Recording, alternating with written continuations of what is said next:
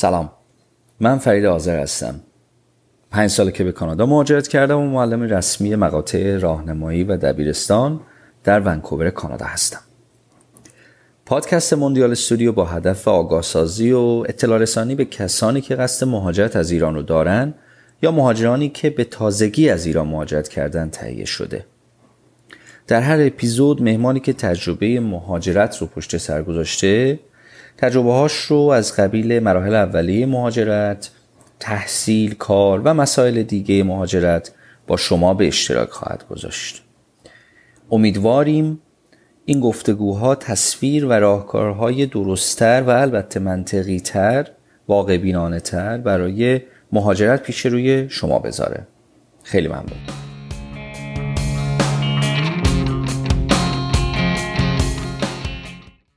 امیر عزیز سلام. خیلی ممنون که دعوت پادکست موندیال استودیو رو قبول کردی و مهمون برنامه ما شدی. امیر حالت خوبه؟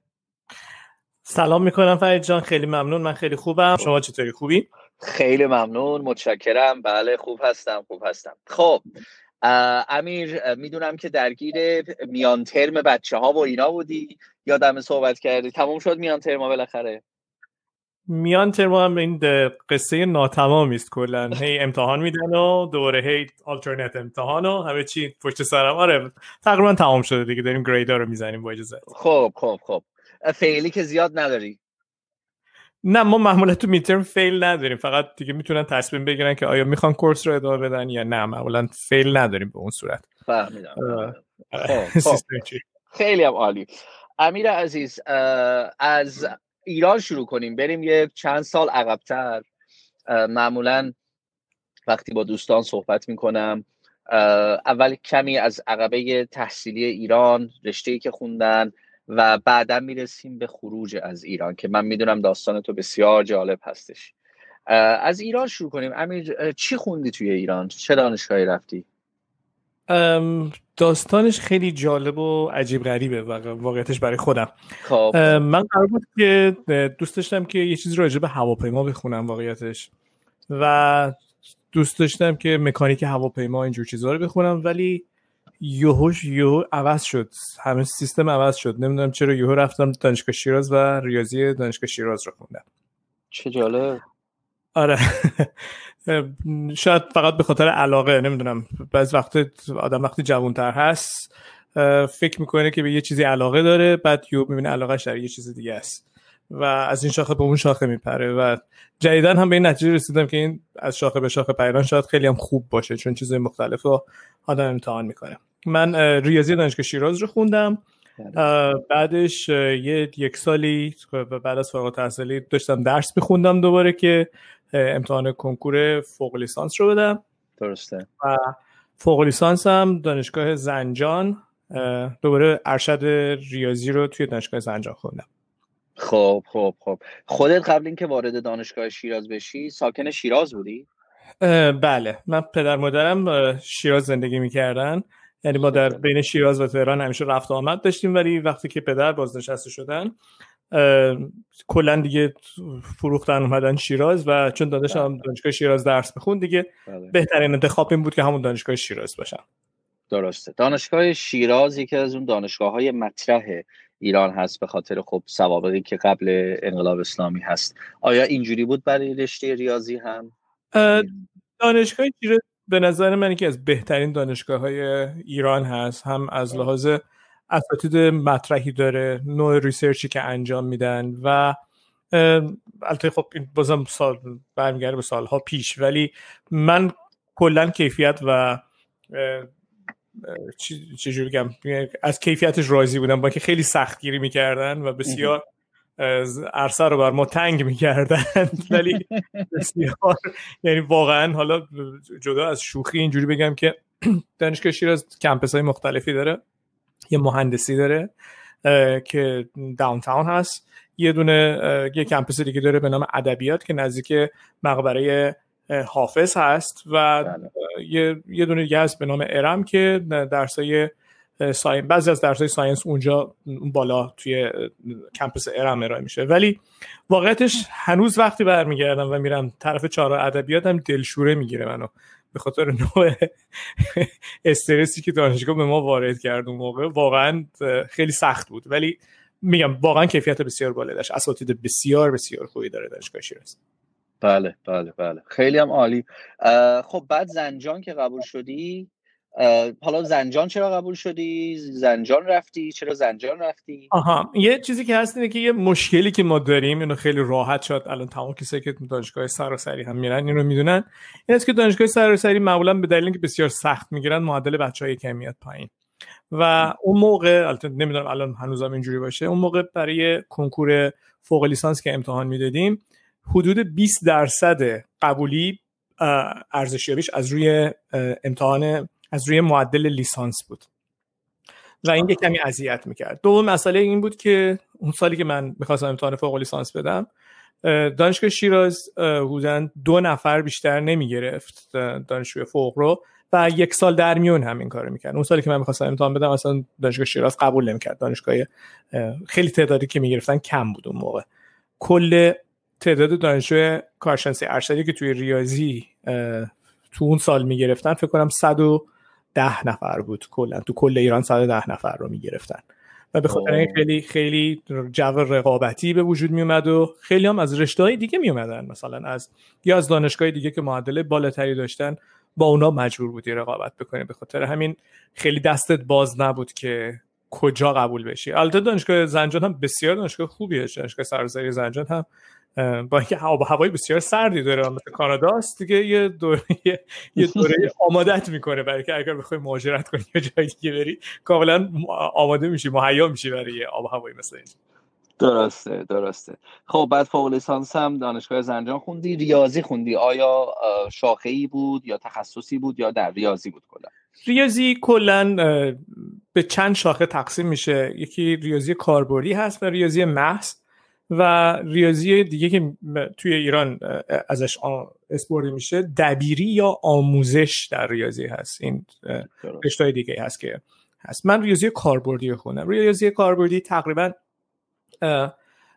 بیشتر به جای اینکه به باید اینجوری باشه به جای اینکه به به این فکر بکنه که مثلا یه چیز چجوری اثبات میشه بیشتر دوست داره ببینه اینو در کجا میشه ازش استفاده کرد. ولی به دلیل اینکه بسیار گسترده هست و شما واقعا نمی‌تونی همه شاخه هاش رو دنبال بکنی. معمولا حالا یا روی شاخه کامپیوتر کار می‌کنی یا روی روی علم به خصوصی. مثلا میری طرف biochemistry یه جوری وارد یکی از این شاخه ها میشی که بیشتر بهش علاقمند هستی.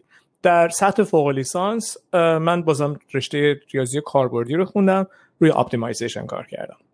optimization کار کردی. خب یه خورده در مورد optimization میشه مختصرا خیلی تو زبان ساده بگی که بچه‌ها که گوش می‌کنن بدونن optimization چیه. من خودم هم یاد بگیرم optimization باز اگر بخوایم به دید ریاضی بهش نگاه بکنیم به دنبال نقطه های بهینه توابع مختلف ما میگردیم و اینا رو چجوری به دست بیاریم. حالا این گسترش اینجوری به وجود میاد که شما می‌تونی هر چیزی که در دنیای واقعی وجود داره یه مدل درست کنی ازش و این مدل رو تا می‌تونی ساده بکنی به زبان ریاضی برگردونی و بعد سعی کنی اون رو یه جوری حل کنی و بهترین نقطه یعنی به نقطه بهینه یا نقطه‌ای که این یه تابع رو در اون ماکسیموم یا مینیموم می‌کنه با توجه به چند یک یا چند قید یا شرایط این دستگاه رو حل کنی و به نتیجه برسونی.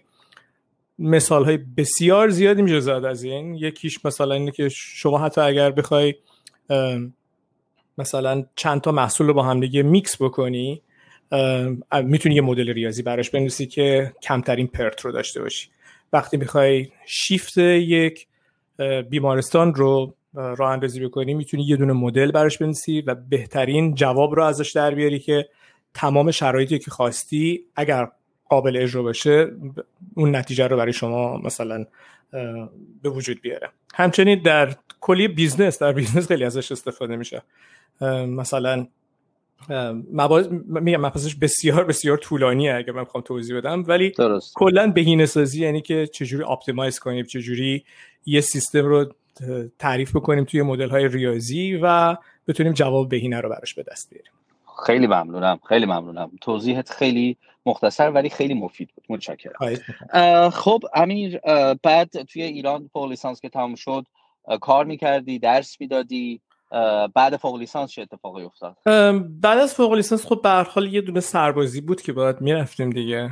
من سربازی رو رفتم ولی خب اینقدر شانس داشتم که جایی که بودم می‌تونستم بعد از ظهرش برم کار کنم. و خود شیراز بودم. این خوبیش این بود که من خود شیراز سربازی سربازی توی شیراز گذروندم.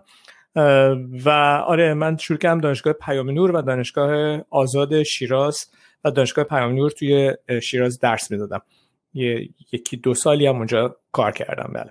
خب خب. خوب بود اون دوران دورانی که بسیار تدریس شده آره کلا به عنوان یه ادوکیتور جوان که فکر می‌کنی اون موقع داری کار می‌کنی خیلی برای هیجان انگیز و زیباست کار کردن. بله کار همش خاطر است واقعا. آفرین آفرین. خب پس نشون میده که تو از اون اول واقعا تدریس رو دوست داشتی. یعنی بخشی از واقعیت زندگیت بوده درسته؟ من واقعیتش تدریس رو از خیلی وقت قبل از اینکه تصمیم بگیرم رشته ریاضی رو بخونم دوست داشتم. چون یه علاقه خاصی داشتم از بچگی به ریاضی. اینو یادم نمیره. یه دفعه مریض بودم و یه کلاسی رو از دست دادم کلاس ریاضی رو و مثل که مثلا روز بعدش امتحان داشتیم. و وقتی رفتم سر جلسه نشستم مثلا شدم 18 و نیم 19 شدم. و جالب بود که من اون مسئله رو مثلا یاد نگرفته بودم. و معلوم من از پرسید تو اینو چجوری حل کردی؟ اینا اینا خیلی برام جالب بود. یعنی اصلا اولش علاقه که به ریاضی داشتم فرق می‌کرد. از فیزیک همیشه بدم میومد اینو خیلی راحت بگم. ولی ریاضی خیلی داشتم. و همون موقع مثلا معلم از من می‌خواست که بشینم با این نفر دیگه کار کنم. مثلا شاگردی که کنار دستم بود یا چند نفر می‌داد براشون توضیح بدن. این حس بسیار خوبی رو به آدم میده. در بچگی خیلی حس خوبی آدم یاد میده که بتونی یه چیزی که بلد هستی به کسی دیگه ای انتقال بدی. و چون ریاضی رو واقعیتش خوب بود یعنی ریاضی خوب بود. خب دوست داشتم ادامه هم بدم و تدریسش هم خیلی برام جالبه. یعنی روش های تدریسی براش وجود داره. کاش دوست داشتم که حتی روش های تدریس رو در ایران خونده بودم. ولی خب اون موقع فکر می‌کردم که روش اینجوری است که شما باید بری ریاضی بخونی تا بتونی ریاضی درس بدی. این این یه اصل و مهمترین برنامه اینه که شما اول بری ریاضی رو یاد بگیری کامل تا بتونی به بقیه درس بدی. درسته درسته. ولی بعدا متوجه شدی که اینجوری نیست؟ نه اینجوری هست. یه نالج بسیار خوبی باید نسبت به ریاضی داشته باشی. ولی به هر حال هر کسی یه جور ریاضیات می‌گیره. این, این هر کسی یه, یه روشی برای یاد گرفتن داره و باید یاد بگیری که این روش ها رو هم یاد بگیری. یعنی فقط همیشه فکر کنم هممون اینو تجربه کردیم که یه استاد بسیار با تجربه بالا داشتیم ولی می‌دیدیم سر کلاس نمی‌تونه درس بده. و بله. هممون این تجربه رو داشتیم و اون به خاطر اینکه وقتی یه نفر فارغ تحصیل میشه در ایران و همینجا هیچ فرقی نمی‌کنه وارد تدریس میشه در صورتی که شاید هیچی هم راجع به تدریس ندونه و از همون آیدنتیتی که مثلا متمتیکال آیدنتیتی که برای خودش به وجود اومده داره استفاده می‌کنه دیده بقیه چجوری درس بدن همون روش ها رو تکرار می‌کنه و به صورت کامل علمی شاید بهش برخورد نمیشه. منم که در ایران بودم خب همون کار می‌کردم. هیچ فرقی برام نداشت دیگه. منم اون چیزایی که دیده بودم اساتید چی کار می‌کنن؟ آیا با تمرین بیشتر مثلا سر کلاس میارن؟ جزوه میگن. کاری که اونا انجام می‌دادن خب به حال روش یاد گرفتن ما هم دیدن دنیای بیرون و تجربه کسب کردن بود دیگه. اونم همونجور بود برای ما اونجا. درسته درسته. خب امیر بعد برسیم به جایی که یکی دو سال داری درس میدی توی ایران. کجا و چگونه از ایران خارج شدی و چرا؟ داستانش خیلی عجیب غریبه. برای خودم خیلی عجیب غریبه. بگو دوست داری بشنوی واقعیتش این برمیگرده به یکی از دوستان که الان در کانادا هم هست. یکی از همکلاسی بسیار خوبمون تو هم میشناسیش فرید جان. علی؟ علی علی. آره. علی جان یه روز به من زنگ زد که از دوستان زنگ زد به من گفتش که امیر جان می‌تونی شما برای من خط ژاپنی رو نصب کنی روی سیستم من؟ بعد فونت ژاپنی رو نصب کنی. من گفتم برای چی حالا بیا با دیگه صحبت می‌کنیم. وقتی رفتم دیدم داره یه برنامه رو پیدا کرده که برای بورسیه دولت ژاپن هست و شما می‌تونی اپلای کنی و بریم مثلا توی ژاپن درس بخونیم. من اون موقع داشتم کارم برای واقعیتش برای آلمان انجام می‌دادم. داشتم دنبال این بودم که برم توی آلمان بانکینگ بخونم. چون من پدرم هم کارمند بانک بوده. البته من خیلی کار بانک رو دوست ندارم ولی دوست داشتم ادامه ریاضی مثلا کاربردیشو ببرم توی مثلا بانکینگ مثلا بخونم کار کنم. بله. و همون خونه علی رفتن و میگن کلا آدم باید بره دوستاشو ببینه دیگه. خونه علی رفتن و اینا. باعث شد ما این فرما رو پر کنیم و فرما رو بفرستیم بره و شد دیگه. یوهی همجوری مصاحبه و همه چی پشت سرم دیگه امتحان زبان انگلیسی و امتحان زبان ژاپنی و همه اینا رو دادیم و تموم شد و انتخاب شدیم ما هم رفتیم ژاپن دیگه. کلا. والا به این سادگی امتحان زبان ژاپنی ها اینا رو اینا رو نمی‌تونی همین نه امتحان زبان ژاپنی رو واقعیتش بکنم هیچی ننوشتیم تو چون موقع واقعا بلد نبودیم ژاپنی هیچی. وقتی می‌خواستیم بریم ژاپن ولی این نکته مهمی نبود این من دوست دارم از این بلنگو استفاده کنم از این میکروفون استفاده کنم و از این تریبون در حقیقت استفاده کنم و بگم که بله. ژاپن یک برنامه بسیار خوبی داره برای گرفتن دانشجو در از کل دنیا یه برنامه است به نام مومبوکاگاوشو که دولت ژاپن میاد هزینه یک دانشجو رو در کل دوره فوق لیسانس یا دکترا متقبل میشه با بلیت رفت و برگشت به ایران و تمام tuition fee رو پرداخت می‌کنه. خب این خیلی point بزرگه نسبت به اینکه شما بخوای بری توی اروپا درس بخونی یا بری توی آمریکا درس بخونی و دنبال fund باشی. و کلا خب ژاپن یه جای بسیار عجیب غریب و جدیدی هستش شاید اولین برخورد یا feedback ی از بقیه می‌گیریم میگن چرا ژاپن؟ و همیشه میگه خب چرا نه؟ چرا نه؟ چرا که نه آدم بره ژاپن؟ چون خودت هم بودی خودت هم می‌دونی کشورهای آسیایی چقدر جذابیت به خصوص و ویژه‌ای دارن. و کلا ژاپن از لحاظ علمی بسیار بالا است. یعنی جای بسیار خوبی برای درس خوندن. خیلی از دانشگاهی که توی ژاپن هستن نسبت با دانشگاهی که توی آمریکا یا توی کانادا هستن هم سیسترز اند برادرز حساب میشن. تبادل دانشجو دارن. و آره به این سادگی حالا نمیگم بود رفتنش. نه و باید امتحان زبان انگلیسی داشتیم. یه مصاحبه خیلی بزرگ بود و بعد یادم چند مرحله رو ما رفتیم. یک سال حدودا طول کشید رفت و برگشت تا اینکه آخر 15 نفر رو انتخاب کردن که تو کل پخش شدیم توی ژاپن. و تازه بعدم که میری ژاپن به معنی این نیست که شما وارد دانشگاه شدی. شما باید امتحان کنکور بدی و وارد دانشگاه بشی. یکی از سختی دانشگاه ژاپنی نه. چقدر جالب. بعد من می‌خوام این مسئله رو یه خورده بازتر کنیم و حلاجی کنیم چون خیلی نکته مهمیه. چون من ممنونم که اولا این رو به اشتراک می‌ذاری با اینی که من خودم خودت می‌دونی سالیان سال تو آکادمیا بودم من نمی‌دونستم. من تا الان نمی‌دونستم. من می‌دونستم تو ژاپن درس خوندی ولی نمی‌دونستم که با این سیستم رفتی ژاپن. ممنونم که اینو تقسیم می‌کنی با ما و شنوندگانمون. اسم برنامه رو که گفتی اسم اسم برنامه مومبو کاکاگوشو هست یا مومبوشو خیلی بله. مونبوشو خیلی راحتتر اینجوری اگر سرچ بچه دوستشان سرچ بکنن. اینجوری است که تمام فرم ها و مدارکی که لازم هست برای یعنی ارسال بشه.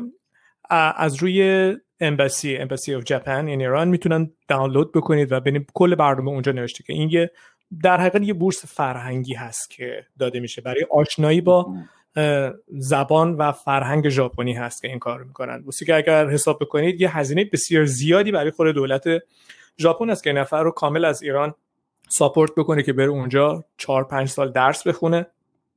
و تویشن فیش رو پرداخت بکنه و پول تو جیبی بهش بده و بتونه یه زندگی خیلی خوبی رو توی ژاپن به عنوان یه استودنت داشته باشه و بعدم که درسش تمام بشه معمولا خیلی توی ژاپن نمونن چون ژاپن جایی نیست که شما بخوای به عنوان مهاجر بهش نگاه بکنی به عنوان مهاجرت بهش نگاه بکنی و خیلی بعد از اون از ژاپن میرن و حتی یکی از مدارکی تو اونجا که یادم میاد این بود که ازت می‌خواستن که شما وقتی درس تمام باشه از ژاپن بری. این خیلی جالب بود. یعنی بله. این چیزی بود که نگه می‌خوایم بری ولی می‌گفتن که آیا قصد موندن در ژاپن داری؟ و همیشه بهت می‌گفتن این جواب رو باید نبدی چون به معنایی نیست که تو از جایی می‌خوای مهاجرت بکنی به به ژاپن. درسته درسته. بعد این برنامه یک دانشجو از ایران هست؟ هر سال. الان من تعدادش رو نمی‌دونم چون من سالی که وارد دانشگاه شدم دانشگاه اوساکا من رفتم حدودا 15 نفر رو گرفتن ولی از 15 نفر 7 الی 8 نفر مثلا دانشجوی فوق لیسانس هستن یا 5 6 نفر هم دانشجوی دکترا هستن معمولا. به این صورت. درسته. 15 نفر بله. از ایران. معمولا توی first screening ببخشید من کلمه انگلیسی استفاده می‌کنم. واقعا واقعا نمی‌دونم چجوری بگم. مثلا first screening که انجام میشه حدود 1700 800 بله. نفر شاید اینجوری بگم حدودا مثلا انتخاب میشن توی second screening که بقیه مدارک رو می‌خوان ازتون یا برای مصاحبه شاید دعوت بشید. من نظر می‌خوام مرحله دومش تا که یادم میاد امتحان زبان انگلیسی و ژاپنی بود که تازه این رو که پاس می‌کنید. حدود 400 500 نفر است. از این 400 500 نفر مصاحبه میشن و حدودا 10 تا 15 نفر انتخاب میشن. البته میگم این آماری که من دارم میدم مال 10 سال پیشه. 10 سال پیشه. بله شاید بله. تعدادش کم و زیادتر شده باشه. خیلی ممنون خیلی ممنون که این رو هم اضافه می‌کنی. خب امیر تو برای دکتری من آره من برای PhD دانشگاه اوساکا رفتم. یک سال research student بودم اونجا. یعنی میری اونجا و یادت میدن که چجوری کار research رو باید انجام بدی. یه بعد امتحان ورودی دانشگاه رو میدی و دکترا رو اونجا می‌خونی. دکترا هم توی ژاپن course based نیست research based هست به خاطر همین یک سال اول رو نگرت میدارن تا ببینن آیا از پس این کار بر میای یا نه. ولی فوق لیسانسش فوق لیسانسی که توی ژاپن هست اون هم آره دیگه اونم تعداد خب واحداش خیلی بیشتر هست نسبت به PhD ولی در همون سال اول معمولا تمام درسایی که بقیه دانشجوی PhD جاهای دیگه پاس می‌کنن رو مجبور میشی که اون موقع هم تک تک برداری و با استاد راه بیای کلا کنار. کنار استاد اینا رو بخونی و یکی یکی پاس کنی و بذاری کنار و نشون بدی که می‌تونی یه دانشجوی PhD باشی اونجا. متوجه شدم. بعد کنکوری که شما اونجا میدی بعد اون یه سال research به زبان انگلیسی این خیلی بستگی داره به دانشگاهی که رفتید توش و اون استادی که قبول کرده. چون یکی از مراحلی که توی گرفتن بورسیه برای دانشگاه ژاپن هست برای مونبوشو هست اینه که شما وقتی دولت ژاپن به شما این بورسیه رو میده از شما می‌خواد که برید با دانشگاه مختلف مکاتبه کنید و یک پذیرش از دانشگاه بگیرید. پذیرش از دانشگاه گرفتن اینجوری نیست که شما application form پر بکنید و بعد یه هیئت بیاد این رو نگاه بکنه و بگه چه کسایی باید دعوت بشن برای مصاحبه. اینجوری نیست. شما مستقیم با استادها تماس می‌گیرید و یک استاد ممکنه به شما بگی که من می‌خوام research رو به زبان ژاپنی انجام بدی یا به زبان انگلیسی انجام بدی. بنابراین برای هر کسی case by case هست. بخاطر که توی ژاپن خب زبان انگلیسی خیلی زبان متداولی نیست. خیلی خیلی از زبان انگلیسی رو زبان انگلیسی رو صحبت نمی‌کنن. و خیلی از اساتید هم اینجوری هستن. ما که ریسرچرهای بسیار خیلی خوب می نویسن انگلیسی رو ولی نمی‌تونن صحبت بکنن زبان انگلیسی رو.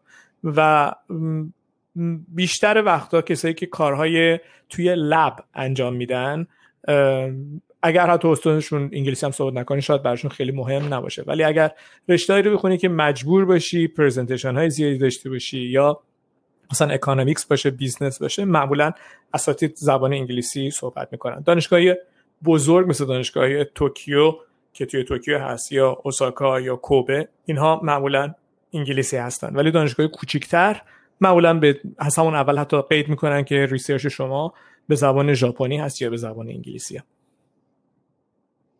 متوجه شدم. بعد امیر برای فوق لیسانس هم باید با استاد صحبت کنی یا فقط برای نه برای برای جفتشون میگم البته اینا شاید تغییر کرده باشه ولی اون موقع بله. بر جفت باید با چند تا دانشگاه تماس می‌گرفتید و نامه های پذیرششون رو می‌گرفتید و توی یک فرم برای بورسیه اتچ می‌کردید. اینا رو حتما اضافه می‌کردید و میذاشید روی مدارکتون تحویل سفارت می‌دادید. یه،, یه ماه هم بیشتر وقت نداشتید که این کار بکنید. ولی چون این یه کار بسیار متداولی هست خود ژاپنیا حتی می‌دونن که در این یک ماه ممکنه از دانشجوهای مختلفی که این بورس رو ثبت نام کردن و تا حدودی توی پرونده بورسشون جلو رفتن این ریکوست ها رو می‌گیرن. از جای مختلف این تقاضاها رو دریافت می‌کنن و خیلی اساسات خیلی جابجا جا جواب میدن و خیلی هاشون هم کاملا به صورت سنتی میل برای تو میفرستن. یه دونه پاکت نامه میاد دم خونت که قبول کردیم یا قبول نکردیم. این اینش خیلی جالبه. و حتی یه option دیگه هم بود که بعضی از دوستان این کارو کرده بودن. اونم این بود که میگه که آیا اگر شما نتونستید از دانشگاه مختلف از هیچ دانشگاهی پذیرش بگیرید آیا می‌خواهید که خود دولت ژاپن برای شما این کار رو انجام بده یا نه؟ و معمولا همه اون تیک رو می‌زدن که یس می‌زدن که آره حتما این کارو بکنه. و بعضیام بودن که من دیده بودم. نتونسته بودن از جای دیگه از جاهای مختلفی از ژاپن پذیرش بگیرن. ولی خود دولت براشون این پذیرش رو گرفته بود. چون دیگه اونا به زبان ژاپنی خب زبان همدیگه رو بهتر می‌فهمن دیگه. درسته درسته درسته. خب قبل از اینکه بری ژاپن ژاپن رو میشناختی تحقیقی کرده بودی کسی از اونجا آماده رفت کرده بود من هیچ آشنایی در ژاپن نداشتم واقعیتش. هیچ آشنایی من با ژاپن نداشتم. ولی یادم میاد در یه کلاس زبان یه آقای مهندسی بود که اونم زبان انگلیسی می‌خوند. من اون موقع کانون زبان که می‌رفتم. و ایشون از ژاپن اومده بود و خیلی راجع به ژاپن صحبت می‌کرد. شاید یکی از جرقه های جالب بودن ژاپن رو مثلا ایشون برای من درست کرده بود. و یه کانالی بود حالا دیگه همه ماهواره داشتن دیگه حالا چرا دروغ؟ داشتن دیگه. حالا یه کانالی بود به نام NHK و من این کانال رو قبل از اینکه برم ژاپن شروع کردم نگاه کردن. قبل از اینکه اصلا اپلیکیشن رو پر کنم داشتم نگاه می‌کردم برنامه های خیلی جالبی داشت به نام جپنولوژی جپنیز آی این چیزا. و من شروع کردم به صورت کلا خودجوش برای اینا ایمیل میفرستادم که این برنامهتون چقدر جالبه اون برنامهتون چقدر قشنگه چقدر آموزنده است. و بعد از این مدتی اینا با من تماس گرفتن از طرف NHK و از من خواستن که براشون کار کنم. گفتم برای ما review بنویس. و آره و من دیگه مجبور شدم که برای این کانال به صورت نه به عنوان ریویور نه به عنوان کسی که واقعا کار می‌کنه براشون مثلا برنامه ها رو برای من میفرستادن و گفتن این 6 تا برنامه رو مثلا 4 رو نگاه کن و برای ما ریویو بنویس. و همین خیلی دید بزرگی رو برای من به وجود آورد که واقعا فرهنگ ژاپنی چیه؟ چرا اینها به این به این حد رسیدن؟ چرا اینقدر منظم هستن؟ و آره با یه دید بسیار حالا نمی‌تونم بگم زیادی رفتم ژاپن ولی خیلی چیزها رو می‌دونستم قبل از اینکه وارد ژاپن بشم. که این فرهنگ چه جوریه چه چیزهای خوبه چه چیزهای توش بده چه جوری اینا معذب میشن چه کار می‌کنن چه کار نمی‌کنن. و تا حدود بسیار زیادی می‌تونم بگم که خودم رو ادوکیت کردم قبل از که برم ژاپن حتی برای زبان ژاپنی. خب کمی از در ژاپن بودن. حالا قبل ژاپن رو صحبت کردیم. بله حالا وارد اوساکا گفتی بودی. همیشه کسایی که توی ژاپن هستن میگن ما با ژاپن یه رابطه لاون هیت داریم. چون خیلی از یه چیزای ژاپن بسیار خوشت میاد و یه چیزای ژاپن هست که واقعا توی ذوق آدم می‌زنه. یکی سیستم بسته تفکری اونا هست که هیچ هیچ تغییری نمی‌خوان به وجود بیارن در هیچ چیزی. حتی اگر یه چیزی اشتباه داره کار می‌کنه و اگر تو داری این رو می‌بینی نمی‌تونی تغییر بدی خیلی سخته. و از بدیا شروع کنم گفتم. دوم بسیار آدم های منظم و چجوری بگم ارگانایز شده ای هستن و تو هم مثل اونها میشی. وقتی وارد این سیستم میشی خیلی ازشون یاد می‌گیری و این خیلی تو زندگی آدم تاثیر داره. روش فکر کردنت حتی فرق می‌کنه. اینی که میگم دوست ندارن یه چیزی تغییر بکنه به خاطر اینکه اینا روی سیستمی می‌برن جلو و به این سیستم اعتماد کامل دارن. و کسایی که اون بالا نشستن اگر قرار باشه یه چیزی توی این سیستم عوض بکنن عوض می‌کنن. بنابراین گفتن شما یا اناد نشون دادن هیچ چیزی برای شما حل نمی‌کنه. ژاپنیا بسیار آدمای روکی هستن برخلاف چیزی که فکر کنیم بسیار خجالتی خجالتی هست کمرو. کمرو. خجالتی, هستن. نه اینجوری بله. هم خیلی نیست. شاید ولی در یه مسائل خیلی کمران. مثلا اگر از چیزی ناراحت بشن هیچ وقت بهت نمیگن. اگر از یه چیزی خوشحال بشن هیچ وقت بهت نمیگن. و این یه حالتی است که شما اول نمی‌دونید. احترام یه یه چیز بسیار زیاد بزرگی هست در ژاپن. استاد شما در ژاپن بهش میگن گاد. بهش میگن فادر یا گاد. کسی است که می‌تونه شما باعث بشه شما فارغ تحصیل بشید یا کسی است که می‌تونه شما رو از ژاپن بیرون کنه. نه از دانشگاه بیرون کنه از ژاپن بیرون کنه. یعنی اینقدر قدرت داره اینقدر سلسله مراتب این هیرارکی به این صورت هست و خب میگم یه چیزایش تقریبا مثل ما هست دیگه. مثل فرهنگ ایرانی که شما بزرگترت باید احترام بذاری. اینا خب برای ما قشنگم هست که می‌بینی اونجا هم این چیزها رعایت میشه. دوم چیزی که بسیار جالب هست برای ما اینه که مثلا شاید ما در ایران از لباس سنتی خجالت بکشیم. در صورتی که ژاپن با این همه پیشرفتی کرده business رو جدا می‌بینه و فرهنگش رو جدا می‌بینه. لباس پوشیدن آداب و رسوم همه اینها بسیار متداول هست و بسیار پسندیده هست و این یه چیزی است که خیلی به دل آدم میشینه. طبیعت ژاپن بسیار طبیعت زیباییه چهار فصل داره سرمایه خیلی زیادی داره گرمای خیلی زیادی داره. اینا خیلی خوب جالبه دوستان بسیار زیادی آدم پیدا می‌کنه در ژاپن به خصوص به دلیل اینکه شاید سطح ژاپنی آدم خیلی خوب نباشه. اول با دانشجو اینترنشنال بسیار آشنا میشیم. خود ژاپنیا برای که فرهنگشون رو بتونن به شما یاد بدن خیلی برنامه مختلفی دارن. برنامه هایی که شما رو مسافرت می‌برن به هزینه بسیار کم. مثلا با سی دلار چهل دلار یک هفته شما می‌تونید برید مسافرت در یه برنامه مسافرتی شرکت بکنید یا هست فامیلی به شما میدن. که می‌تونی هر هفته آخر هفته بری خونهشون فرهنگشون یاد بگیری. خیلی خیلی برنامه های اینجوری زیاد دارن و این خیلی جالبه. ژاپن بسیار کشور سیفی هست. از خاطرات سیف بودن ژاپن می‌تونم ایمه بودن ژاپن اینو میگم که بچه ها توی کافتریای دانشگاه برای که یه دونه میز رو رزرو بکنن آیفون هاشون میذاشتن رو میز می‌رفتن تو صف میستادن دیگه من و نه اینجا همه جاش همینجور نه فقط توی دانشگاه که مورد آکادمیک بود. کار کردن با ژاپنی ها یه کمی سخته ولی قلقش دستت میاد که چه چیزی وقتی میگن یس شاید منظور نو باشه وقتی میگن نو ممکنه میبی باشه وقتی میبی میگن اینا کاملا یعنی این این سلسله رو کامل یاد می‌گیره آدم که مثلا چجوری اصلا یه سوال رو چجوری باید بپرسید؟ اون نتیجه که می‌خوای بگیری بگیری. مدل حتی نوشتن ایمیل هاشون فرق می‌کنه. تو خودت چین بودی و می‌دونی کلا.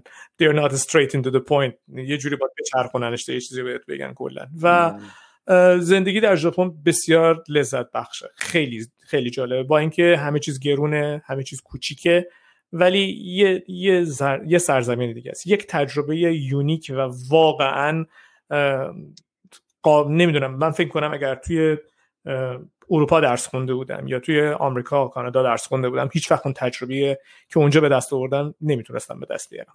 چه رشته خوندی توی من توی دانشگاه اوساکا business خوندم. business administration doctor of business administration فوق لیسانسش بهش MBA گفته میشه فکر کنم همه می‌دونن و دکتراشو بهش یا PhD بهش میگن DBA doctor of business administration برخلاف دانشگاه آمریکا و کانادا اونجا به جای داشتن business school شما business رو در دانشکده economics می‌خونید. خب بعد شما اینجا ریاضی رو خونده بودی رفتی اونجا. آیا اون کریکولامی که برنامه‌ای که اونا داشتن برنامه درس درسی شوکه کننده بود؟ یعنی برای جالب بود جدید بود سخت بود چالش برانگیز بود یا نه؟ خیلی راحت تونستی خودتو وقتی وارد دانشگاه میشید در شیش ماه اول شما لزومی نداره که هیچ کار اضافه بر برنامه انجام بدید. چون در شش ماه اول مجبوری بری کلاس ژاپنی و ژاپنی یاد بگیرید. حتی مجبور نیستید. و این کار رو بیشتر انجام می‌دید به دلیل اینکه چون می‌خوای تو ژاپن زندگی کنی خب به حال تا یه حدودی با ژاپنی هم بلد باشی. و ژاپنی برخلاف چیزی که همه فکر کنن زبان سختی نیست. نوشتنش بسیار سخته. ولی قاعده قاعدش و گرامرش بسیار ساده است. و اگر علاقه مند باشه آدم یاد می‌گیره. ولی به دلیل اینکه خیلی ربطی نداره به, به کلمه هایی که ما تو مثلا زبان های دیگه می‌بینیم خب یکم یاد گرفتنش از این لحاظ شاید سخت باشه. شیش ماه حدودا شما زبان می‌خونید و شیش ماه بعد خودتو آماده می‌کنی برای امتحان ورودی. و تو اون شیش ماه هست که از شما می‌خوان حدودا حالا من میگم 6 ماه شاید مثلا 5 ماه و 7 ماه باشه اینجوری باشه. ولی حالا 6 و 6 تقسیمش کردم. تو اون 6 ماه از شما می‌خوان که بله، بله. استاد شماست که میگه چه چیزهایی رو باید بخونید و امتحانی که از شما گرفته میشه چه جوریه. یادم استاد من هر روز من رو می‌خواست ببینه و یک مسئله رو به من می‌داد و می‌گفت برای این مسئله رو بتونی حل بکنی باید بری این اینها رو بخونی این مطالب رو بری بخونی. و اینم کتاباش هست. و از من اینجوری می‌خواست که خودم آماده بکنم برای امتحان. و قبل از امتحانم یه شرایطی داره. جالبه مثلا باید یه دونه امتحان تافل بدید. باید امتحان آره باید امتحان تافل داشته باشید. اگر بخواید امتحان ورودی رو به زبان انگلیسی بدید مجبوری که امتحان مثلا امتحان تافل داشته باشید اگر نه مجبوری بری امتحان زبان ژاپنی رو بیاری یعنی بگی من می‌تونم این امتحان رو به زبان ژاپنی بدم. دیگه دست خودت هست دیگه. مثلا توی دانشگاه اوساکا قبول می‌کرد که شما امتحانات به زبان ژاپنی باشه یا به زبان انگلیسی باشه. و در اون یک سال اول استادت اگر خیلی راحت باد باشه تقریبا بهت میگه که مثلا ریسرچت روی چه موضوعی خواهد بود و چه جوری کار می‌کنیم و از همون سال اول معمولا کاملا به صورت آن آفیشالی به شما موضوع که باید روش مثلا سه چهار سال روش کار کنی رو باید در میون می‌گذاره همین خود تو به عنوان دانشجوی دکتری چقدر می‌تونی تاثیرگذار باشی توی تصمیمی که برای انتخاب موضوع گرفته میشه. آیا موضوع رو به شما میدن و میگن این هست ولا غیر یا نه؟ نگوشیت یعنی یه مذاکره ای اتفاق میفته بین شما و استاد. جالب بود که من وقتی ازش پرسیدم من رو برای چی گرفتی؟ به چه دلیل به من پذیرش دادی؟ گفت به خاطر که ریاضی خونده بودی. و این برای من خیلی جالب بود. و وقتی ازش پرسیدم خب چرا؟ گفت که من دنبال یه نفر میگشتم که ریاضی خونده باشه. نه اقتصاد خونده باشه بیاد اینجا. چون کسایی که ببخشید بیادبی نباشه و توهین به کسی نباشه کسایی که معمولا اقتصاد می‌خونن شاید ریاضیشون به اندازه کسایی که ریاضی می‌خونن قوی نباشه. اینجوری بگم. چون معمولا ریاضی که در اقتصاد بله. استفاده میشه سطحش پایین تر است. مطمئنا کسی از که رشته ریاضی خونده باشه. و استاد معمولا میاد چند مطلب بله. رو حالا استاد من اینجوری بود که من چند مطلب رو چند تا مقاله مختلف رو به من داد و گفت ببین کدومی که از اینا رو بیشتر دوست داری روش کار بکنی. ولی من بهت پیشنهاد می‌کنم که این یکیه بهتره. خب پس این یه قسمتی از جوان ژاپنی است که باید یاد بگیری که به نظرم این یه کمی این بهتره. خب یعنی که اینو بخون و اینو کار کن. خب خب. پس تو انتخاب کردی موضوع رو. و شروع کردی به تحقیق کردن چون کلاس یعنی بعد یک سال شما امتحان رو که دادی کنکور رو که قبول شدی شروع کردی به تحقیق کردن. یه می‌تونستیم چند تا درس بگیریم. کلا هشت واحد باید بگیریم اونجا پاس کنیم تمامش. هشت یا نه واحد رو باید بگیری یعنی سه تا درس رو باید بگیری چون حتی دکتری research based شما بازم با درس unofficially میگم تمام درس ها رو میگذرونی. ولی فقط نمی‌خوان وقت رو اون تلف بکنن که شما بگی من داشتم درس میخوندم. یعنی اون اون کتاب هایی هم که اون تو کردیت هم که باید پاس بکنی به صورت unofficially از شما می‌خوان که آقا اینا رو بخون و بلد باش. فقط نشون نمیدی که تو اینا رو پاس کردی. و اونایی که کاملا base هست و توی رشته باید خونده بشه و استفاده بشه اونا رو بهتون میگن خب این درس ها رو بگیرید و نشون بدید که این درس ها رو چجوری پاس کردید. بعضی از دانشگاه وقتی باشون تماس می‌گرفتیم و ازشون می‌خواستیم که به ما پذیرش بدن چون شما باید یه دونه research statement براشون میفرستادید که دوست رو چی کار کنید بعضی وقتا خیلی راحت استاد اونجا برای شما نوشت که ما روی این مسئله نمی‌خوایم کار کنیم و ما روی این مسائل کار می‌کنیم. و تا نیم ساعت دیگه جواب بده که آیا می‌خوای روی اینا کار کنی یا نه. تا ما تصمیم بگیریم آیا می‌خوایم شما رو بپذیریم یا خیر. یعنی این روکیشون حتی اینجا هم شما می‌تونستی ببینی. و یکی از دانشگاه اتفاقا جالب بود. به من گفت بیا روی کار مثلا آماری کار کن و من قبول نکردم و همون فیلفور من رو رد کرد. گفت نه ما خیلی خوشحال شدیم که دونستیم شما نمی‌خوای کار آماری بکنی. الکی نیوردیم اینجا.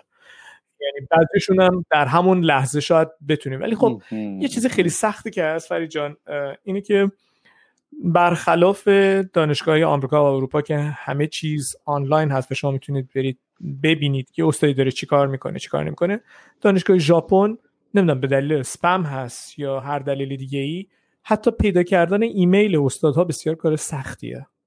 یعنی شما اگر الان تصمیم بگیری بخوای بری ایمیل استادی رو پیدا بکنی که توی مقاله چاپ شده شما استاد رو می‌شناسی بخوای یه صحبتی باش بکنی خیلی سخته پیدا کردنش. و به این دلیل یه کمی فرق می‌کنه یعنی حتی شما یکم چشم بسته تر داری نگاه می‌کنی نسبت به اینکه توی دانشگاهی چه نوع research ی داره انجام میشه یا روی چه موضوعهایی داره انجام research می‌کنن یا با چه کسی باید تماس بگیری وقتی می‌خوای روی موضوع به خصوص کار بکنی مثلا دانشگاه اوساکا روی روباتیکس خب خیلی خوب کار می‌کنه و استادای بسیار بزرگی داره روی روباتیکس ولی مثلا نمی‌دونیم هیچ کس نمی‌دونه که وضعیت دانشکده اقتصادش چجوریه یا پزشکیش چجوریه. روی روی چه مسائلی دارن کار می‌کنن. یه کمی سخت داره شاید. چیزی که می‌تونم بگم اینه که ژاپن یه کمی بازتر شده نسبت به قبل. و حتی برنامه مهاجرت گذاشته. یعنی کسایی خیلی می‌تونن برن اونجا. مهاجرت که نه مثلا ویزای کار راحت تر بده و بتونی بریم اونجا بمونن. اینجوری نه مهاجرت به اون صورت. نه که به هر حال به این نتیجه رسیدن که آقا این نیشنی که ما داریم به هر حال باید ما به نیروی کار خارجی هم احتیاج داریم که بیان اینجا کار البته خب خیلی کارهایی هست که توی ژاپن شما می‌تونید انجام بدید و پولهای خیلی خوبی هم در بیارید. مثل تدریس زبان انگلیسی. یا کار کردن توی model fashion اینجور کار هست که خیلی از دانشجویی که اونجا میرن model fashion هم یعنی مثلا برن لباس مارک یونیکلو رو بپوشن چون چهرت خارجیه دوست دارن که یه آدم غیر Asian مثلا روی پوستر مجله و اینجور چیزا باشه. یکم یعنی کار advertisement هست. ولی حالا نگذاریم از این از این مسئله. کلا همه چیز متفاوته در ژاپن. تجربهش کرد واقعا. واقعا تجربه کرد. من فکر کنم یکم بهتر شده باشه. مثل سایت دانشگاهی که نگاه می‌کنم انگلیسیش بهتر شده چیزی که به انگلیسی نوشتن. لینکاش بهتر کار می‌کنه. قسمت یا بخش ژاپن زندگی امیر کجا و چگونه به پایان رسید و بخش دیگرش شروع شد. یادمه همون موقع گفت امیر بیا کارهامون هم بکنیم بریم کانادا. و ما نشستیم آره فرمای کانادا رو با هم دیگه. بس جدا بود چون هممون دنبال مثلا یه جور مهاجرت بودیم. و گفت من دارم به این فکر می‌کنم چون خانوادهش اینجا بودن و من هیچ کس رو توی کانادا واقعیتش نداشتم. حالا با کارهای مختلف یعنی اپلیکیشن رو با هم دیگه پر کردیم فرستادیم رفت. ولی خب متاسفانه خورد به جنگ سوریه و بعدم سفارت تعطیل شد و اینجور چیزا. ولی نه از توی آره. ژاپن من به این فکر نکرده بودم. از قبل از که برم ژاپن به این فکر کرده بودم که بعد از که ترسم تموم میشه احتمال زیاد من نمی‌خوام توی ژاپن بمونم. من اینجوری فکر کرده بودم. دوست داشتم توی کشوری من همیشه دوست داشتم یه جای زندگی کنم که انگلیسی زبان باشه چون زبان انگلیسی برام از بقیه زبانهای خارجی راحت تره. سال 2009 برای ژاپن هم اقدام کردم. سال 2014 بود که این پروژه کانادا به نتیجه رسید واقعیتش. یه پنج سال طول کشید تا به نتیجه رسید. ولی خب خیلی خوش موقع بود چون دقیقا من درسم که تموم شد دیگه لزومی نداشت برام ژاپن بمونم. می‌دونستم از اون موقع یعنی راحت بیام کانادا. و دقیقا هم همین کار کردم. ویزامو گرفتم و بعدش اومدم کانادا.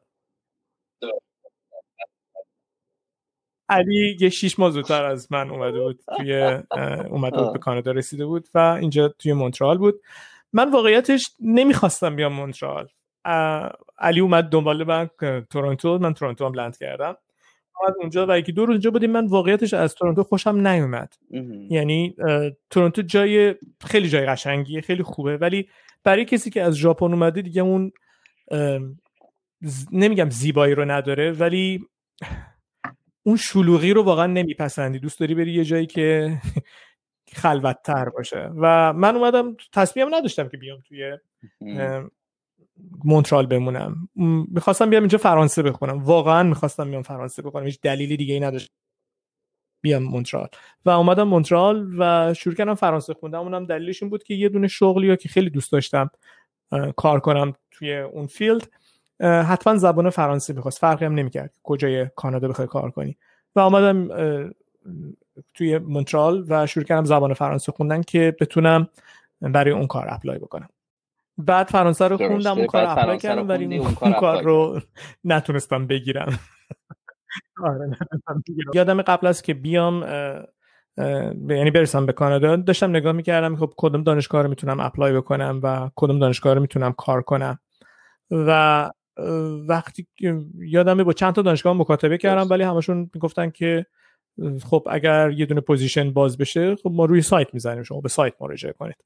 می‌دونید تو ژاپن که زندگی کردید یه خیلی با سایت کاری ندارید یه دوست داری فقط با آدما مستقیم ایمیل بزنید چون تو سایت چیزی در نمیاری در صورتی که اینجا کار سیستمش فرق می‌کنه. و وقتی که اومدم درس خوندم دیدم خب نمی‌تونم برم این رشته رو اون کاری که دوست دارم بهش وارد بشم و کار دیگه هم که بلدم فقط تدریس هست دیگه. دیگه.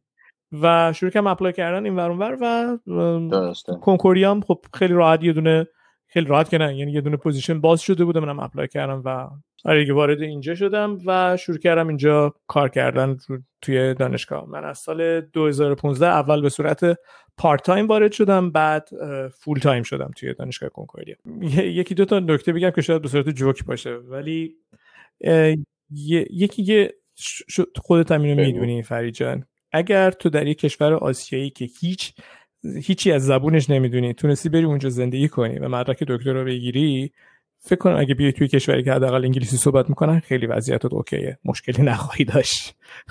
خب. و من اولین باری که رفتم ژاپن به نظر من زندگیمو از صفر ساختم. ولی وقتی اومدم اینجا به این فکر نمی کردم که دارم زندگی از صفر می سازم حتی شاید کالچر شاکی هم که توی ژاپن داشتم خیلی بیشتر از اینجا بود. اینجا می‌دونی هر کسی که وارد یه مملکت جدید میشه یه کالچر شاک داره کلا. توی دانشگاه خیلی برام عجیب غریب نبود. ولی اولین کلاسی که بهم دادن یه کلاس auditorium size بود و این خیلی برای من عجیب بود. خیلی برای من بزرگ بود. یعنی وارد اولین کلاسی که می‌خوای درس بدی وارد بشی و ببینی 120 نفر توی کلاس نشستن خب یکم سخته. آدم دست پاشو گم گم می‌کنه واقعا.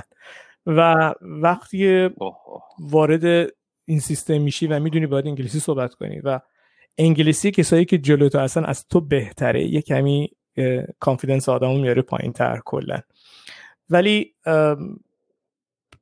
تقریبا هیچ مشکلی نبود. فقط من خیلی استرس داشتم برای ترم اول که یه کار خوب رو برای بچه های ارائه بدم. و حتی چون خیلی فرهنگ کانادایی رو نمی‌دونی نمی‌دونی بچه ها چه نوع توقعی از تو دارن و تو چه کار باید سر کلاس بکنی؟ چه, چه, چه جوری باید ارگانایزد باشی؟ چه به چه چیزهایی علاقه دارن؟ و چه چیزهایی رو نمیپسندن؟ آیا مثلا کلاس رو باید باید لطیفه شروع کنی؟ یه جوک بگی برای بچه ها یا باید احساس صمیمیت باشون داشته باشی یا نه. و باز هم اگر این یک کلاس کوچیکتر بود شاید راحت تر بود تا یک کلاس 120 نفره که تو اصلا نمی‌دونی کجای کلاس رو باید نگاه کنی.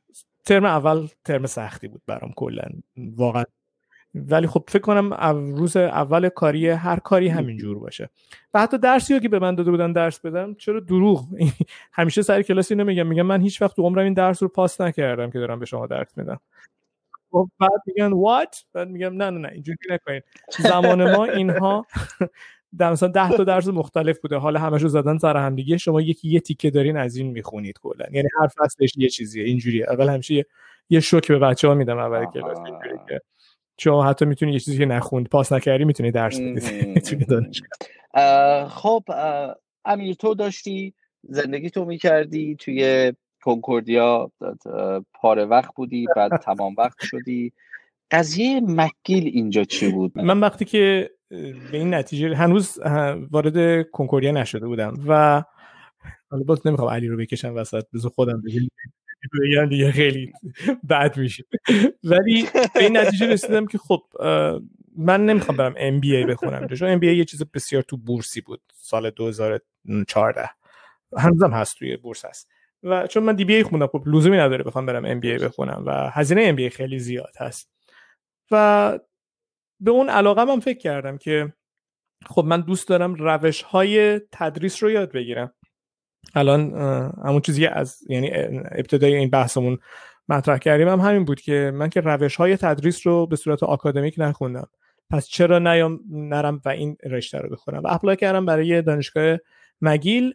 و یه دلیل دیگه هم این بود که فکر به این نتیجه رسیدم که درس خوندن توی کانادا بیشتر احتمالش هست که من بتونم یه شغل خوب بگیرم اگر توی کانادا تحصیل کرده باشم. و این یه شاید یه نمی‌تونم نمی‌تونم بگم توصیه ولی پیشنهادی است که من برای هر کسی که می‌خواد بیاد توی کانادا یا آمریکا درس بخونه این رو دارم براش که بگم خوندن درس توی کانادا باعث میشه که شما توی کانادا راحتتر کار پیدا بکنید یا آمریکا حالا اگر آمریکا درس خونده باشید توی کانادا هم راحت می‌تونید در کار پیدا بکنید ولی اگر از یک کشور اروپایی یا آسیایی درس خونده باشی اومده باشی اینجا شاید برات پیدا کردن کار سخت تر باشه توی academia.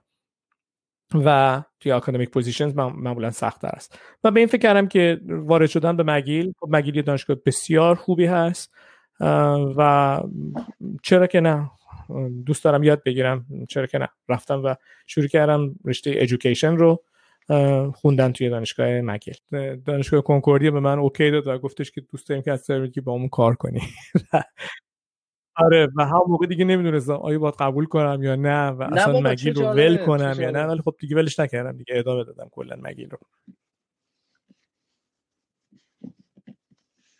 okay. مگیل رو ادامه دادی و همینم باعث شد که خیلی سخت بشه برات چون اون باید درس می‌دادی کلاس داشتی دقیقا میگی و آخرش هم مجبور شدم که رشته‌مو تغییر بدم. به خاطر که مگیل قبول نمی‌کرد که حتی ربع ساعت من زودتر از اون internship ی که داشتیم زودتر بیام بیرون و حدودا همون internship دو رو قرار بود بگذرونیم دیگه اگه یادت باشه.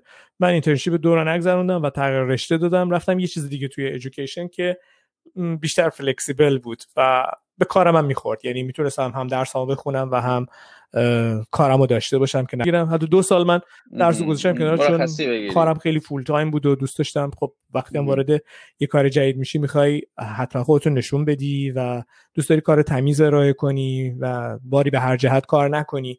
مجبور شدم خب یه کمی هم کنار بزنم یکم سخت بود واقعیتش. ولی خب نتیجه خوبی داد دیگه. نتیجه بد نبوده تا درسته. من فقط اینو می‌خوام بین پارانتز توضیح بدم به شنوندگانمون چون من می‌دونم امیر تو هم می‌دونی ولی شاید بچه ها زیاد آشنا نباشن. رشته ای که امیر داشت می‌خوند Master of بله. Learning and Teaching. فوق لیسانس یعنی منم داشتم میخوندم ما هم کلاس بودیم با امیر. فوق لیسانس آموزش و تدریس بود. عرض شود خدمت یادگیری بود. ما دو تا کارآموزی داشتیم. و دو بار باید می‌رفتیم مدرسه و درس می‌دادیم. یعنی چیزایی که خونده بودیم سر کلاس. بله می‌رفتیم و اینترنشیپ یکی مدرسه رو دانشگاه برات انتخاب می‌کرد و ما می‌رفتیم اونجا درس می‌دادیم. بدون هزینه. internship ها کارآموزی های رشته های دیگه paid هستش یعنی حقوق می‌گیرین ولی کار ما حقوق نداشت. یعنی ما بعد یکی دو ماه می‌رفتیم و مجانی توی مدرسه تحت نظر یک معلمی که تو مدرسه بود و supervisor دانشگاه. امیر یه خورده از اینکه چقدر این شرایط سخت بغرنج و حساس هست بی زحمت به بچههایی که شاید بخوان این رشته رو بخونن شاید بخوان کارآموزی داشته باشن. یکی دلیلش این بود که معمولا کسایی که رشته MATL رو می‌خونن Master of Education in Learning and Teaching رو می‌خونن کسایی هستن که از رشته ایژوکیشن اومدن و فوق لیسانس بخونن و خیلی ها اینجوری هستن. خودت هم می‌دونی فریجه. و تجربه تدریس ندارن. دوم خب من چون تجربه تدریس داشتم موقع که اومدم و کوچینگ تیچر خودم رو دیدم و باش صحبت کردم خیلی خیالش راحت بود از این از این لحاظ که طرف PhD داره از اون اومده داره این کار رو انجام میده. شاید براش خوب بود شاید برای نه که خوب بود یعنی براش قابل قبول بود. ولی خب به هر حال وارد شدن به internship با بله. بچه های اینجا سریع صحبت کردنشون اصطلاح های عجیب غریبی که خودشون توی مدرسه استفاده می‌کنن. مثلا French صحبت می‌کنن بعضی وقتا. یه کمی سخت بود. این واقعا کار سختی بود. و دوم حجم کاری که مگیل به آدم میده توی internship واقعا کمر شکنه یعنی کاری که باید انجام بدی و بعد از مدرسه باید برمیگشتی می‌رفتی مگیل و کلاس رو میگذروندی و دور assignment های مگیل رو داشتی. اینا کلا یه جوری مثل که دوست دارن که شما اینقدر سختی بکشی که فولاد آب دیده بشی تو این مسئله و اگر کنار این یه دونه full-time job هم داشته باشی خب واقعا دیگه کمرت میشکنه دیگه یعنی واقعا خیلی سخته ولی internship می‌تونم بگم که یکی از سختترین بله. کارهایی که در زندگی بله. انجام دادم بله. internship یک دانشگاه مگیل بوده خیلی خیلی تجربه بزرگ و خوبی بود و وارد کلاس میشی و کم کم با بچه ها آشنا میشی. برای تو شاید سختتر هم بوده فرید جان چون مجبور بودی توی مدرسه درس بدی که احتمالا فرانسوی هم بودن. من توی مدرسه انگلیسی بودم خب این مشکل رو نداشتم. ولی اونا آره، آره، ایمرشن داشتن. مشکل یعنی خیلی از کلاس ها به صورت فرانسوی اجرا می‌شد و حتی بعضی وقتا معلم میاد سر کلاس اصلا فرانسوی حرف می‌زد. ولی خب اونا رو کنار بذاریم. من خیلی از محیط کلاس و مدرسه اذیت نشدم واقعیتش و خیلی هم دوست داشتم. همیشه هم اعلام کردم. برای من فرقی نمی‌کنه که توی مدرسه درس بدم یا توی کالج یا توی دانشگاه درس بدم. اون نفس teaching خیلی کار قشنگ و زیبایی هست و من واقعا این کار رو دوست دارم و شاید این بود که خیلی به من internship خیلی قسمتی که توی مدرسه بودم سخت نبود برام. ولی assignment ها و کارهای دیگه که کارهای جانبی که کنارش بود و باید ارائه می کردیم برای مگیل اون یه کمی internship یک رو خیلی سخت می‌کرد. اگر یه دونه coaching teacher یا supervisor حالا بگم غیر flexible هم بهت بخورن خب یه کمی سخت این خیلی مهمه. اون کسی که داری باش کار می‌کنی به تو به عنوان چی داره نگاه می‌کنه؟ بعض وقتا حتی teacher ها خیلی دوست دارن سختگیری بکنن روی student teacher ها و این یه کمی رو بعضی خیلی تاثیر بد می‌ذاره. خیلی خودت هم می‌دونی خیلی internship رو حتی نتونستن تموم بکنن و مجبور شدن drop ش کنن یا دوباره برن دوباره بگذرونن internship رو حتی کسایی که همینجا درس خوندن همینجا بود native Canadian هستن و به هر حال برای بله. کسی که English as second language می‌خواد بیاد و درس بده و کار بکنه یه کمی سخت داره چون همیشه نمی‌خوام اینو بگم که ما از لحاظ زبانی شاید پایین تر از بقیه باشیم ولی چون اینجا مهاجر زیاد هست زبانهای مختلف می‌کنن ولی وقتی توی محیطی می‌خوای کار کنی که مجبوری از زبان انگلیسی به عنوان قوی ترین ابزار استفاده کنی خب خیلی سخت میشه. استرس کاری هم هست سیستم هم جدیده و لول کاری هم که بهت میدن این نیست که شما فقط یک کلاس رو درس بدی. مثلا شما نمیری کلاس سوم دبستان رو درس بدی یا اول دبیرستان رو درس بدی. تمام ریاضی های سالهای مختلفه که اون معلم ریاضی درس میده به شما هم میده درس بدی. حالا شاید اون باشه تصمیم بگیره که سال آخر رو به شما نده درس بدی. ولی چون تا حدود 70 درصد کلاس ها رو در انتهای internship یک حالا می‌گفتم 50 ولی واقعا به 70 هم رسید 70 80 هم رسید. شما مجبور بودی درس بدی پلن کردن اینها پشت سر هم دیگه و این frequency ش خیلی خیلی زیاد بود و شاید سخت خیلی سخت باشه برای خیلی ها و کلا رشته education در دانشگاه مگیل کلا درس خوندن در دانشگاه مگیل بسیار کار سختیه کار آسونی نیست. سختی هایی که من در مگیل کشیدم از دوره PhD م به نظرم میاد اگر بیشتر نباشه برابری experience هم بیشتر توی چند تا درس بیشتر نیست. معمولا هر استادی چند تا درس به خصوص رو درس میده. من supply chain رو درس میدم supply chain logistic رو درس میدم اونجا. operation management رو درس دادم management science رو درس دادم. دیگه business statistics رو درس میدم این ترم اونجا درس میدم. کلا سه چهار حالا نه field ولی هم همه درسایی که دارم میگم زیر مجموعه درسای supply chain هستن که از سال اول تا سال سوم چهارم ممکنه بچه ها بگیرن. این درس ها رو درس سال 2016 بود که یکی از درسایی که بهم داده بودن و درس coordinated نبود. یعنی کلاس مال خودم بود و هر جوری خودم می‌تونستم تصمیم بگیرم. شاید باید اینو توضیح بدم. بعضی از درس ها توی دانشگاه هستن که coordinator دارن یعنی مثلا هزار تا دانشجو این رو می‌گیرن. تمام کسایی که وارد business school میشن مجبورن یه درس رو بگیرن. یه درس عمومی نیست ولی یه درسی هست که همه با مثلا همه مهندسی ها باید اینو بگذرانه یا همه دانشجوی business باید اینو بگذرن و معمولا این درس یه دونه coordinator داره. و تو این درس شما معمولا هم auditorium size دیگه حالا اینجوری بگیم معمولا midterm و final ش آماده است و coordinator اینا رو schedule می‌کنه که کی امتحان بدن. ولی یه درسای دیگه هست مثل مثلا supply chain logistics شاید دو تا استاد فقط درس میدن و از یه reference استفاده می‌کنه من موقعی که این درس supply chain logistic رو به من دادم من به صورت بسیار خودجوش اومدم این درس رو کلا کن‌فیکونش کردم. یعنی اومدم syllabus درسی رو کاملا عوض کردم. چیزایی که می‌خواستم بگم بیشتر ربطش دادم به mathematics و آنلاینش کردم اصلا بچه ها مثلا باید یه بازی رو بازی می‌کردن یه simulation رو کار می‌کردن تا supply chain یه کشوری رو به صورت profitable نشون بدن که مثلا در هفت هفته بازی کردن و چجوری جلو بردن. و همین باعث شد که من علاقه‌مند بشم و حتی assessment این این درس رو هم آنلاین کنم. و چند ترمی که این درس رو اونجا درس دادم و کم گرفتم از بچه ها که چه چیزی توش خوب کار می‌کنه از چه چیزی خوششون نمیاد و course بسیار خوبی شد. و موقعی که pandemic اتفاق افتاد چون اصلا امتحان آنلاین بود من واقعا ضرری ندیدم. چون دقیقا یادمه به بچه گفتم بچه یه زوم یه, یه دونه زوم با هم دیگه باز می‌کنیم من امتحان رو برای شما آزاد می‌کنم release می‌کنم و شما امتحان اگر سوالی دارید بپرسید چون امتحانشون رو میومدن سر کلاس و با کامپیوتر انجام می‌دادن. و من خیلی ضرری فکر نمی کنم دیده باشم توی pandemic. و حالا با استفاده از یه iPad و قلم خیلی راحت کلاس ها دارم برگزار می‌کنم. حتی به نظرم راحت ترم شده چون توی خونه نشستید می‌خوای آدم نداری. این به خاطر شیرازی بودن هم اینو نمیگه خیلی راحت نشستی نمی‌خواید مشکل ترافیک نداری physically نمی‌بینی دیگه کلا بچه ها رو. و اینکه دوربینا رو که خاموش می‌کنن خب خودش این مسئله است دیگه. شما داری با یه blank screen صحبت می‌کنی. کلیه کلاس های دانشگاه کنکوردیا آنلاین شده. من البته یه جای دیگه هم کار می‌کنم من توی English Montreal School Board هم دوره vocational training رو درس میدم بله. اونا هم من آره اونجا course ایی دارم مثل starting business و چه خوب. sales representative این این course هم درس میدم. من البته مثلا ترم یه بیشتر نمیگم چون واقعا دیگه وقت نمیشه بیشتر از یکی دو تا درس داد.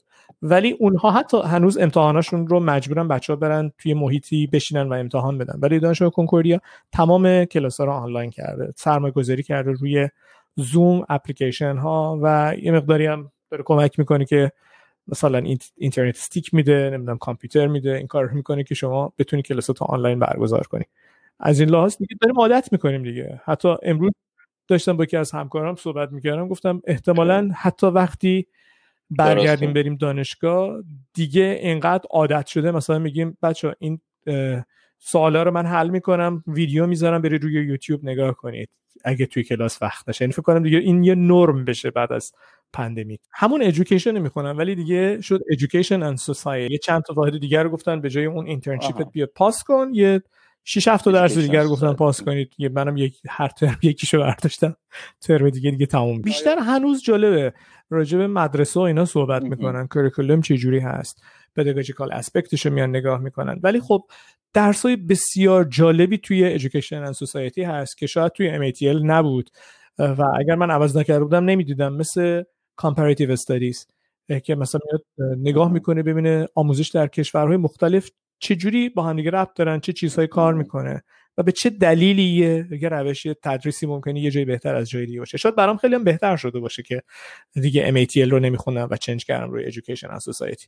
استاد داشتیم اونجا به نام آقای دکتر عزیز چودری که این درس رو درس میده یکی از بهترین به نظر من استادهای دانشگاه مگیل هست و هر کسی که به نظرم خیلی سختگیر هست ولی اگر کسی ایژوکیشن می‌خونه حتما به نظرم این درس رو یا حداقل یه،, یه درس رو باهاش بگیره چون کاملا آگاه نالجبل خیلی درس اینفورماتیوی بود و برخلاف خیلی از رشته ها که می‌دونیم خیلی از رشته وقتی یه, یه درس رو می‌خونی می‌بینی این درس خیلی تکرار میشه.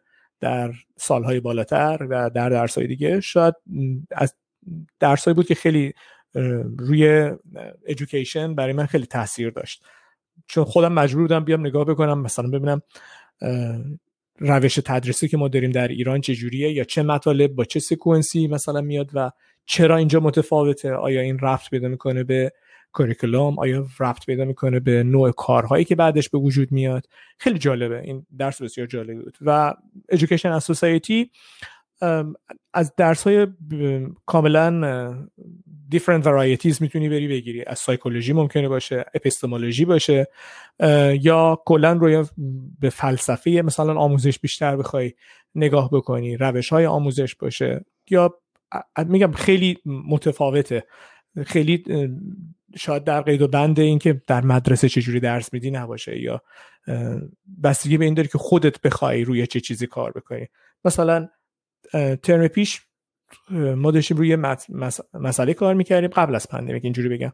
راجع به online presence داشتیم نگاه می‌کردیم که آیا course هایی که به صورت آنلاین برگزار میشن چه چیزی مثلا بیشتر بچه ها دوست دارن توی این course ها ببینن؟ آیا اینکه استاد بهشون feedback بده یا معلمشون feedback بده اهمیتش بیشتره یا اینکه کلاس به صورت synchronize برگزار بشه؟ یعنی آنلاین باشه. یه جوری نباشه که بعدن بخوام برن نگاه بکنه. این خب بعد که پندمیک به وجود اومد می‌بینیم همه این اینا هیچ وقت در MATL شاید بحث نشده باشه ولی در Education and Society خیلی بهش اهمیت داده می شده قبلا. امیر خیلی گفتگوی مفیدی بود و خیلی ممنون که انقدر با انرژی انقدر با انگیزه و انقدر شفاف همه مراحل رو توضیح دادی. و خیلی ممنونم. من هم کلاس تو بودم. می‌دونم که چقدر تو آدم هم هم EQ خیلی جالبه. من جفت اینا رو یه جا ندیدم و مطمئنم یه استاد خیلی دوست داشتنی هستی برای شاگردات خوش به شاگردات. اینجا بهشت بری نیست ولی جای بسیار خوبیه. و دوم اینکه تا می‌تونید روی زبان خودتون رو تقویت کنید. حالا چه انگلیسی چه فرانسوی. فکر نکنید که یه نمره آیلتس ممکن نشون بده که شما چقدر سطح انگلیسیتون یا حالا فرانستون خوبه یه بده. هر چی می‌تونید روی زبان سعی کنید زبانتون رو خوب کنید و جلو ببرید چون یه چیزی هست که هر روز باهاش سر کار خواهید داشت و این شاید یکی از مشکلات عمده بسیاری از مهاجرایی هست که میان و وارد کشور کانادا میشن. منم خیلی ازت تشکر می‌کنم فرید جان. یکی از افتخارات بنده هست که هم کلاسی بودم با شما و خیلی ناراحتم که دیگه خیلی نزدیک ما نیستی. خیلی خیلی ممنون. خدا نگهدار.